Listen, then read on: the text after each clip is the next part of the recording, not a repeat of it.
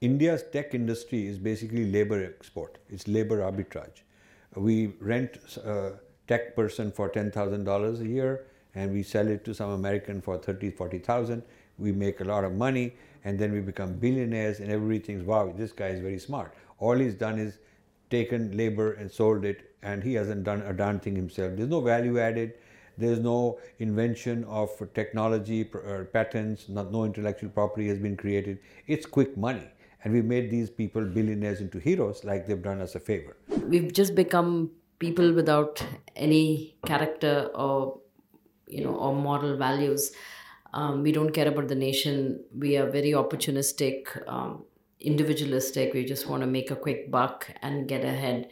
And until and unless we we can stop that at an individual level and at a societal level um, this is not going to happen our tradition will say go even deeper than that find a certain inner journey from childhood we should teach our children yoga meditation sadhana to find a sort of mind management. The mind sciences is what should, we should teach our children. And then as they grow up, they learn to be secure, confident. It's not an external identity that I'm a Punjabi and we, are, we got the best uh, saag, paneer and all that. Uh, it's more like I know I'm contented in myself. I, I'm contented. I have a place I can always go to and find my joy and find my peace. And with that, I'm externally active and helping others, playing a role in society. So the, the, the real, the deep inner uh, quest is at the foundation of our education. Sir, we already know all these things and we are, we are, we are much better than we used to be. We need more time, but we're working on it. We will do all these things. It'll take many, many years, but we will do all these things. So you just have to be calm and you have to be patient. But look at where we were and then in the first term we did this, in the next we did this, then the next we did that, then now we will do more. And so, you know, at some point in time, we will, of course, address all this. This is what is normal. Very interesting thing is that uh, after 12th, quite a lot of uh, parents engage some consultants for their job uh, or for further studies, placement, or uh, uh, those things. And all those guys are they have foreign universities foreign courses etc etc but definitely ashoka is always in their menu. So I, maybe because ashokas are also giving these consultants some money to bring the uh, the students so that that is an attraction to those uh, consultants that they put the name of Ashoka also in that list. I don't think it's uh, um, they're getting paid or anything from Ashoka. I personally don't think that. I think Ashoka has built a brand like Harvard. Uh, that it's a liberal and there's this mad rush for liberal arts as something new apart from engineering and medicine that traditionally Indian kids went for. So, this whole demand for liberal arts education without knowing what it really is uh, so there is a hype about it. Um, and Ashoka wants to be the premier institute for uh, you know for liberal arts.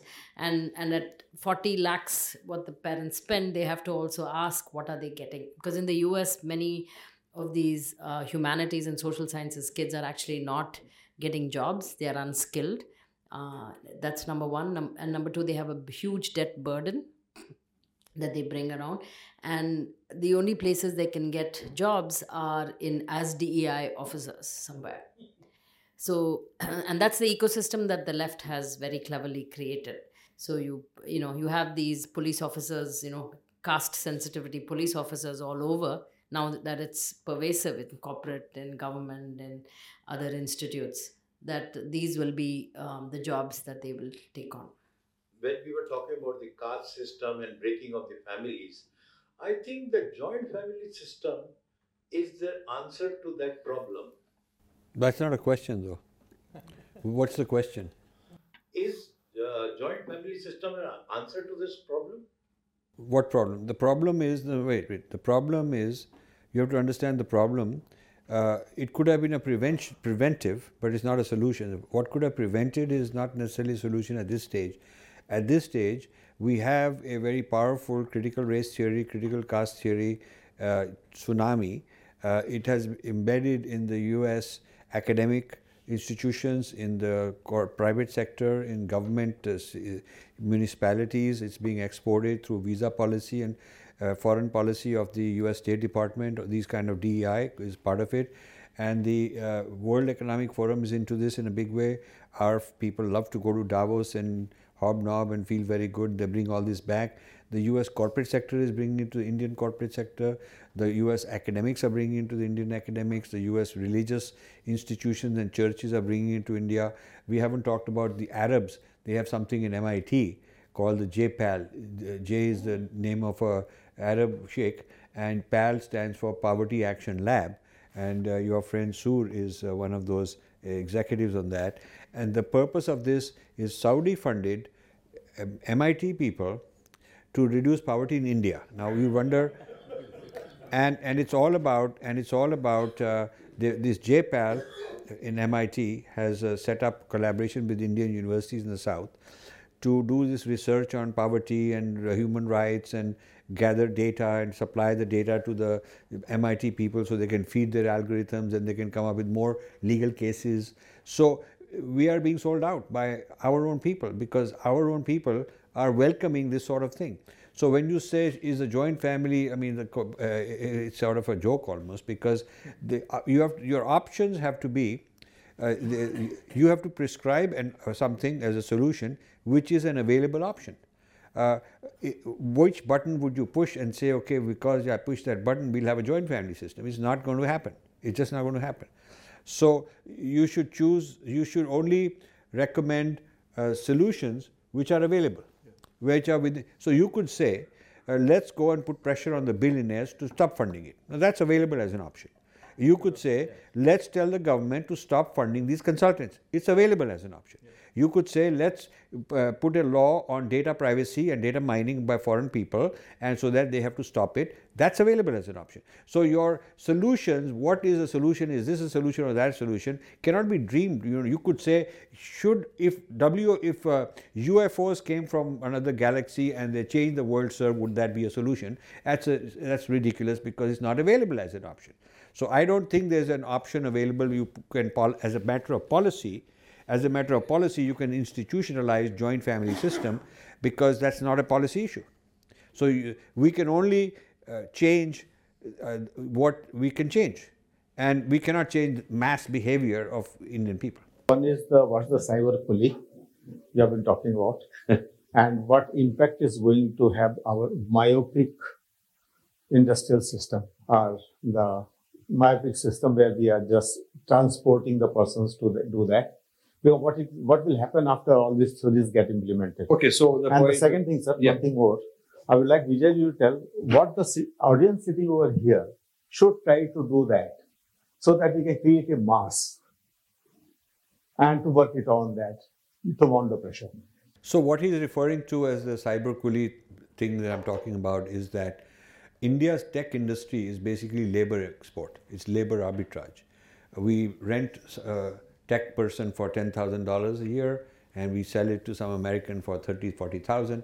We make a lot of money and then we become billionaires and everybody thinks, wow, this guy is very smart. All he's done is taken labor and sold it and he hasn't done a darn thing himself. There's no value added. There's no invention of technology, uh, patents, not, no intellectual property has been created. It's quick money. And we made these people billionaires into heroes like they've done us a favor.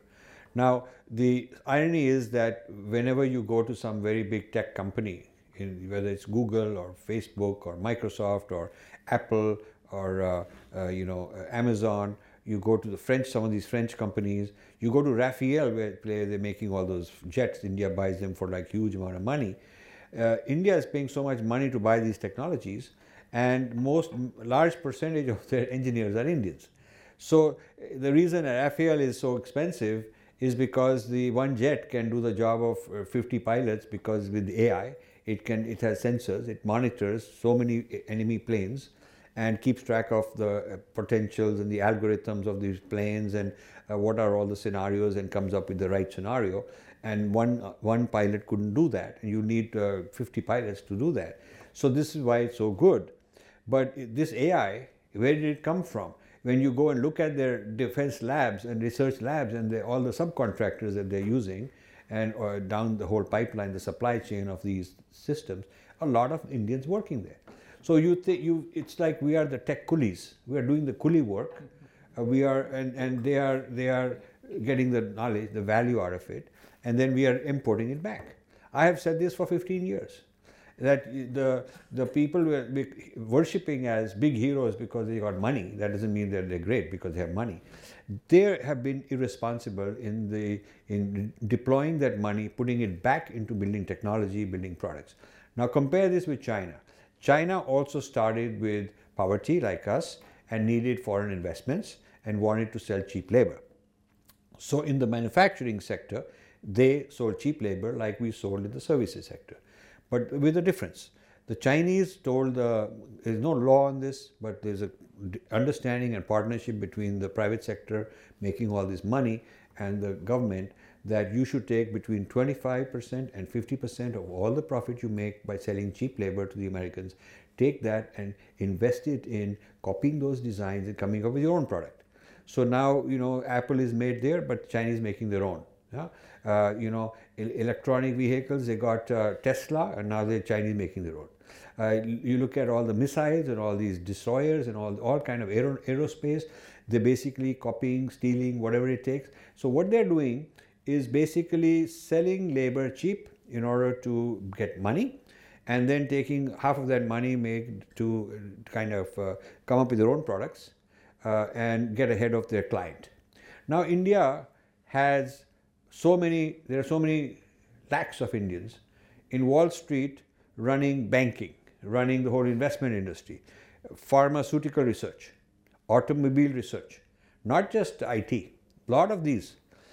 And the brains that are writing the software and coming up with what's the future banking, future payment system, the Indian guys, a lot of them.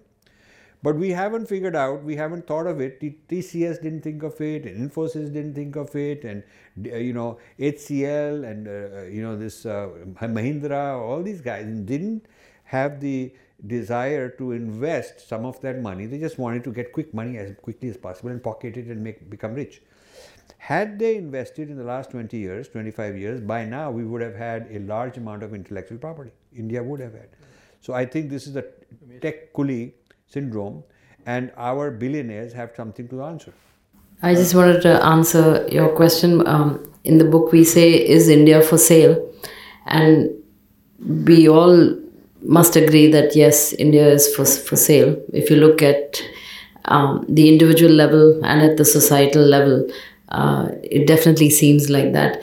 Uh, we've just become people without any character or you know or moral values um, we don't care about the nation. We are very opportunistic, um, individualistic. We just want to make a quick buck and get ahead. And until and unless we we can stop that at an individual level and at a societal level, um, this is not going to happen. So um, I think it's time for introspection as a nation, um, as families.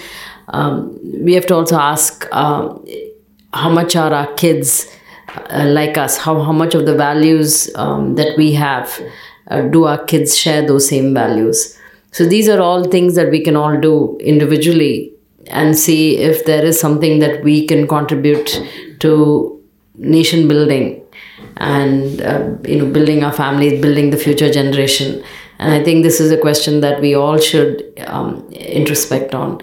Otherwise there's no change that's going to happen. Hi First of all, it was all a very interesting talk. And I think this is what you call the tectonic forces that are, uh, what do you call, um, uh, forcing India to break. And you're often threatening India and you're trying to find what the root causes are and how to confront them. I feel that these are all like scratching on the surface. I really don't believe that this is the main fundamental problem. The fundamental problem is India and its governance right from the beginning. They have not focused on what's really important for the country. And I have spoken about this with you before that it's so important to have basic fundamental education.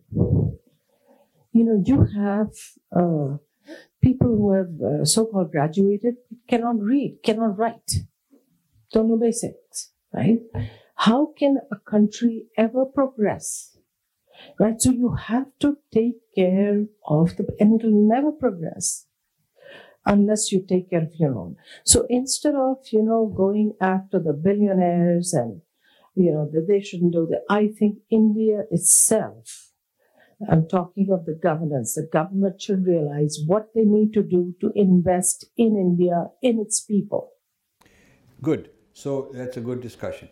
So, um, see, uh, certainly education as a cause is much deeper than these other things which are uh, the effect of uh, uneducated people.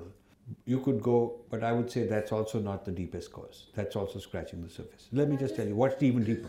Let me tell you what's even deeper. I should mention one thing. When we talk of education, there are two elements in education. One is, you know, academic, basic reading, writing, arithmetic, so on. There's a second education of self-esteem. Like today, we do salam to anybody who's white, right? Anybody who comes from outside, you give importance because you don't, you're worthless. You think you're worthless. So all that should be taught at a very early stage when the brain is. So I'm talking of two levels of education as fundamental, you know. Yeah, yeah. So I'm saying that one has to go even more fundamental than that. Uh, self-esteem as a sign, sign of pride, ethnic pride, it can re- result in arrogance. Uh, if you look at our tradition, our tradition says you have to go into what is called the adhyatma, the inner being, through meditation, through sadhana, to find a source of anand which is not external.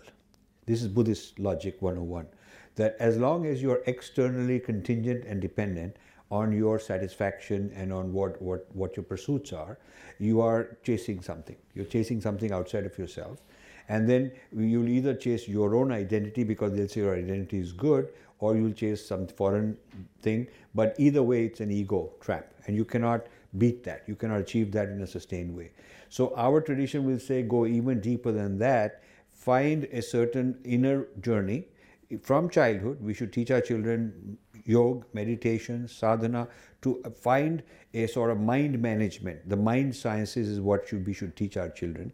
And then as they grow up, they learn to be secure, confident. It's not an external identity that I'm a Punjabi and we, are, we got the best uh, saag, paneer and all that. Uh, it's more like I know I'm contented in myself. I, I'm contented. I have a place I can always go to and find my joy and find my peace. And with that, I'm externally active and helping others, playing a role in society. So the the, the real, the deep inner uh, quest is at the foundation of our education. So, how many education systems do you know of, including the very activist ones uh, that are out there trying to train people and all that, helping poor people, really are focused on help bringing the child into an inner state of consciousness. Uh, teachers themselves don't know how to do this. Teachers themselves aren't equipped. So how are they going to teach the teacher, uh, teach the students? This is the old old uh, Gurukul system.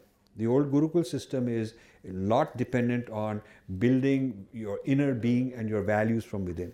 Now, if you really want to go into what is the right solution, the ultimate solution, you have to go into education and the deeper levels of education.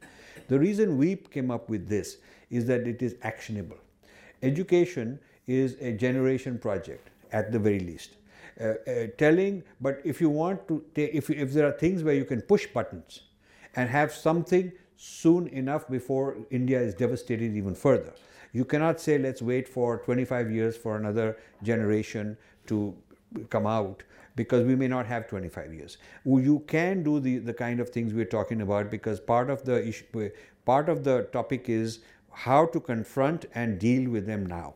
How to confront. So we have to look at we have to look at a game and not say, okay, we're in the middle of this cricket game. Now, what do we have to do? There are, there are strategies. This is day four in a five day match. What do we do now? Of course, one could say we should be training people better, but that's a generational issue. We are in the middle of this game. What do we do to play this game better and win? is the kind of pragmatic thing we are taking on. A more theoretical, longer term thing, which also needs to be done, is how do we train the next generation of cricketers so we get benefit 10 years from now? That's a different question. So, the, the issues we have raised of the problem with consultants, the problem with no data policy, the problem with billionaires going here and there, the problem with Ashoka University having no controls on it, and all that stuff are actionable. They, it's not easy to do. Even this is difficult enough, but it is actionable if somebody really wanted to. That's why we picked things that are pragmatic, short term. Can I just answer that? Um, so to to be strong individuals, of course, the adhyatmic side is very important but I also think education should be rooted in one's civilizational lens. And until and unless you have that, you don't have a strong sense of identity in a healthy sense, not arrogant sense. For example, how many of our children learn uh, the entire curriculum in their matrubhasha? They don't. How many of them know any of the how many of them have read any of the Mula Granthas in Sanskrit? Because this is our civilizational, uh, you know, uh, background, and if we don't know who we were and who we are, we can never be grounded individuals. I'm I'm actually going beyond that in some ways because self-esteem is one aspect. It's also equality in terms of gender, in terms of race, in terms of religion, taught at a time where the kids' uh, brains are wired in such a way that they're able to deal with it later on in life. Because there is, you know, how do you get rid of hate? I mean, you know, in the US, they were talking when George Floyd, George Floyd case came up. Oh, we should do police training. We should do, you know, uh, take, teach them these biases that are inherent, you know, in the white folks. So we should trade them. And they do it also at the corporate level. But honestly, this should be done at the fundamental level of pre-K. So that's the point I make. And why, why can the government not start that in India? It's so easy to implement. So in art culture, it's not even pre-K. It's, it's at the time of conception. conception. It is. It is at the time of conception. Uh, it, it, starts with the mother's lifestyle and behavior and state of mind, which then gets into the epigenetics of the baby. Epigenetics of the baby that can be scientifically tested. People should do, be doing that. So the process of education starts the moment there is a being to be educated. It's like machine learning. The machine learning uh, algorithm is always getting sophisticated based on experience. So a, a newborn is learning from that moment on. Every single you know, who's happy, who's sad, what does the mom say? When I try to get up, I fall, I learn from it. So every little action and the result uh, and all the uh, cognitive experience is a learning experience and your the child's algorithms keep learning. So the child as a learning algorithm uh, is, is not at pre-K or anything. It's a lot of the, the moment there's the root algorithm established, then it starts learning. So it's, it's the earliest moment, I think. That is, of course, what our tradition says, that we ought to do that. And now, to institutionalize it on a very large national scale, you got to train a lot of teachers, you got to develop that curriculum, you got to revive all of that. Uh, and and this is this is a long term process, and it hasn't even started. I don't even think our, our planning people even believe in all this. So this is this is of course where we have to end up, and I fully agree with that. This is ultimately what we have to end up with. Yes. Anything else is stopgap, survival, stop the bleeding with some band aids. That's what anything else is. Uh, this is to address uh, both uh, Rajiv and Vijaya. Uh, I've been going through your books, and uh, I find the entire concept of cancel, cancel culture that you're talking about being practiced in India right from independence the majority is always made to feel guilty about what the minorities have suffered. Whether they have actually suffered or not is a matter of question. But what I would like to know from both of you is in your current visit, you had an opportunity to meet various government officials. What is the reaction that you find? The honest answer is no, the honest answer is I, I won't name people. I mean, I don't. You know, I'm already I'm already sufficiently controversial and con- in too much trouble, and I don't want to do. But the honest answer is, uh, here is the here is the sort of the summary of what everyone says. Uh, sir, we already know all these things, and we are we are we are much better than we used to be. We need more time, but we're working on it. We will do all these things. It'll take many many years, but we will do all these things. So you just have to be calm and you have to be patient but look at where we were, and then in the first term we did this, in the next we did this, then the next we did that, then now we will do more. And so, you know, at some point in time, we will of course address all this. This is what is normal. So what I tell them is, why don't you go parallel? You have huge amount of resources. You are you're going with development. That's fantastic. And you're going with you know bringing all these kind of things, electricity here and uh, digitization and all that. What is wrong with you set up a sort of a civilizational ethos and self and you know deep education? Let's call it deep education rather than curriculum education. This is character building, value building, deep education. Why don't you set that up? That is when you know, the answer is sort of very nebulous. We'll think about it. We, we have enough to do. I mean, basically, it's a cop out. That's basically of, of the. I feel, but I will tell you, my assessment is that this new government has done a lot. It has done an amazing amount. It has done more than it was ever done before, and it and or any other alternative government could have done uh, in this short period of time. So I give them full credit, and maybe I'm too restless because we have so much more to do. And maybe I don't know enough about what the reality is, how difficult all these things are in a complex country like this. Uh, but I am rest. I am restless because I am 72.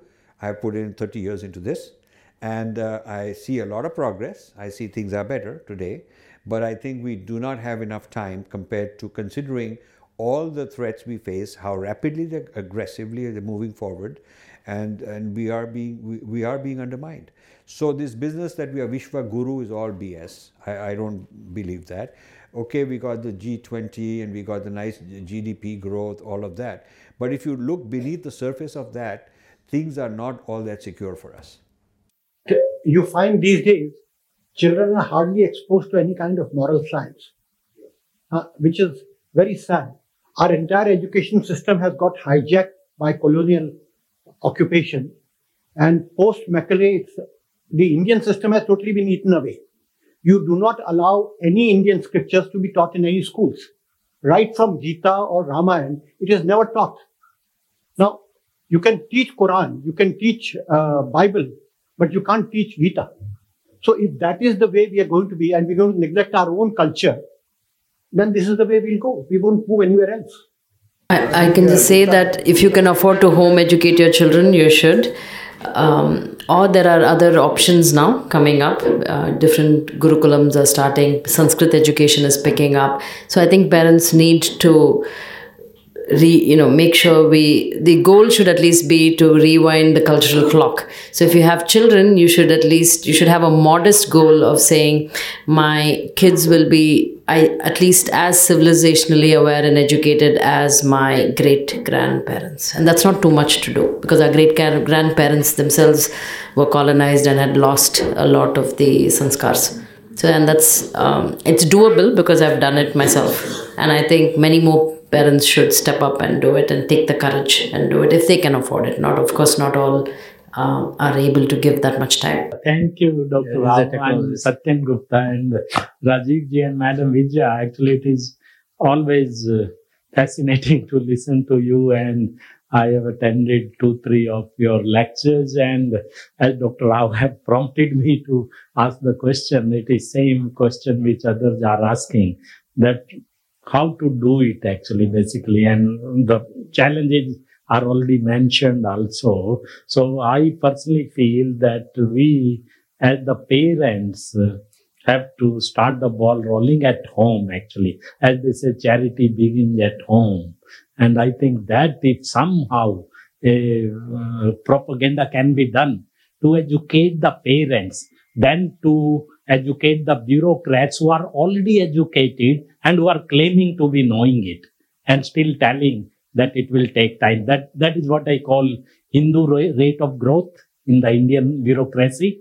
So we cannot leave it only to the bureaucrats or to the government. We as parents also, I think, have to do our part of the job. That is what I thought. If somehow you can also start motivating the parents through a broadcast channel and especially Dr. N. Bhaskar Rao, I think he can help us in India or help you in that, that how to reach out uh, with your messages, your concerns, uh, and your learnings and findings to the parents in maybe a, some kind of broadcast manner. Maybe some channel have to be started. Can we do we have can we have a kit that can tell us that we are proud Indian? We can just go through and follow that. We can teach our kids to do that. Can we have a toolkit of that particular I just wanted to say uh, I think you made a very important point. I agree with uh, parents, the role of parents. That's what, uh, having been in Delhi for 62 years, working at the macro level, I decided to shift to the micro level. Now I'm working with the parents and the children, both together, together. And that's my experiment going on last one year in uh, my village in Andhra. About it, I will talk to you later because we have now two eminent people. I was so impressed today. I've been uh, to their lectures earlier, two, three places. I read not all of them, uh, all their books, but some uh, was fascinated. But today, even more, the clarity I got from their uh, outlook and uh, uh, earlier, the first, particularly the first one, I got locked into blurred picture. But today, I'm very happy both of you have clarified my ambiguities that uh, I got into, but not because of you, because of my own. I just want to, because there's a book of mine which I wrote uh, about seven, eight years ago. I don't know when it was, seven, eight years ago, on the same subjects that uh, you are talking and uh, what uh, Dr. Rupa has been talking. So I want to present, there's another one which is in Telugu about women empowerment, what you are doing in Houston, non-profit uh, thing. On that, some experiment I'm doing in my village but it is in Telugu. It has just come out last month. It is not yet released actually. I am presenting it to you. This is, this is in English. What uh, you and uh, Vijay has been talking is what uh, about that. So using the parents and the children uh, the values. Not to discuss the values. Yes. It's the fundamental things that we have been talking. Mm-hmm. The deeper things that he has used the word deeper. That's what the deeper thing is. Yes. One issue that uh, bugging me is perhaps it's a time to go and question the very development model that we got into 70 years ago. Yes. It's not today and yesterday, but 70 years ago. We deviated from the path that our elders, starting from Tilak, 20s, 1920, to 40, we had a clear understanding of where we are, we want, we want as a country to head. But then after 50s, we changed our route. How it happened and what mechanisms or what interventions have taken place, why we have deeper and deeper getting into. Unless we change this model, question your, your, your approach that I am taking, I totally share that and agree with you. Questioning, questioning the development idea, these measurements trap that we got into, unless we de-link from this model, we will not be able to address the other one.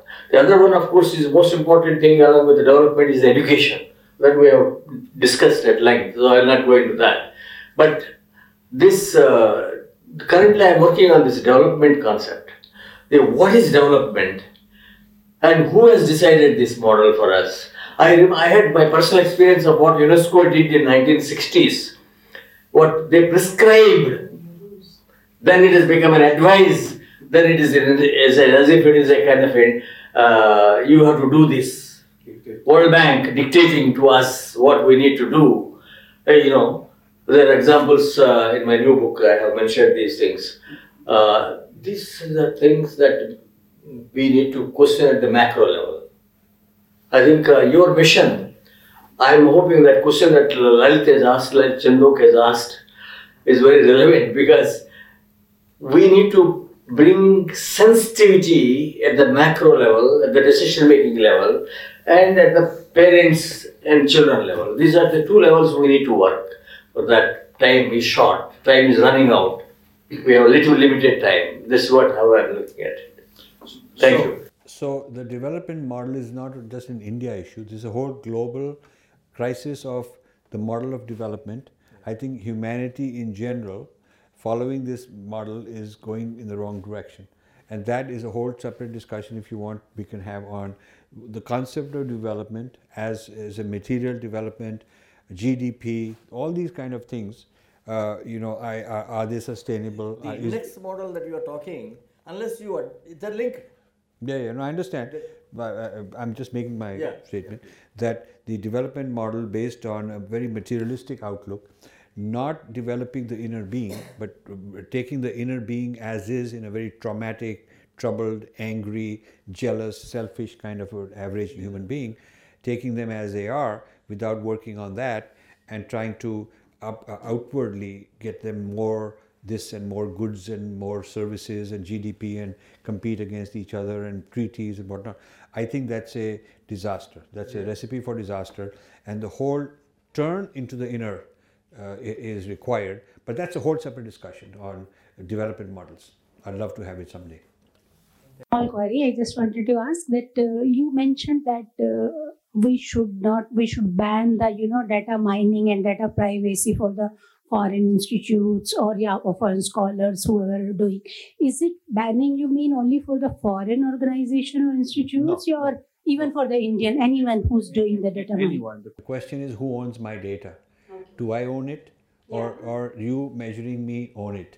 So let's say, you see, uh, you are measuring my data, and currently it says you measure it, whatever you can pick up is yours. Right. And uh, but I, my, the other claim is Europe is actually debating these issues better than anyone else. EU is debating them. That I it's data concerning me, no matter who measured it, it's mine. Okay, it's like in medical, we all accept that all my medical records belong to me, not the person who took the X-ray. So if you expand it beyond the medical to everything, then they need to get my permission. Then if the algorithms of uh, uh, Facebook benefit from 2 billion people that they are measuring, then a certain portion of Facebook revenue should be allocated to all of them as royalty. And the moment you do that, their values go down. So, so the point is, if if the raw material, you know, like oil is the raw material for certain industry, if the raw material for this new AI-driven economy is data, then the harvesting the data from lots of places. I propose that there should be a data meter. How much data they're taken from you, you, you, and then at the end of the year, they should take all their revenue. Some portion should be allocated as royalty, and in, in proportion to all the meter, they should give money. Everybody should give money back, uh, you know, because that's now these companies are worth one trillion, two trillion, uh, almost three trillion dollars. Imagine India is a two and a half trillion economy trying to become five trillion, but Microsoft alone is over two trillion. So the, the staggering amount of money they have made in the last 20 years to picking up from us our data, you know, it's amazing. So something has to be done, and I think the, there are not enough people championing the uh, Aam Aadmi in this area. That's the problem. Nobody is championing it. Not many people, at least, like uh, what he has been doing. I think uh, we take inspiration from uh, both of you, and uh, I personally would like to offer, you know, a volunteer with you. I mean, you're doing a great job, very courageous job, both of you. I think there are many people like me across the country who agree with you, who share with you, and uh, some of us doing something or other over the years, but with not much to claim. I must say that very frankly. So I would like to thank you for this, uh, sparing you so much of your time and uh, being with us. And I would like to thank uh, Dr. Rupa, Dr. Reena, and of course uh, it is uh, Rajiv and uh, Vijay Vishwanathan and all of you for uh, being part of this session. Thank you. Thank you.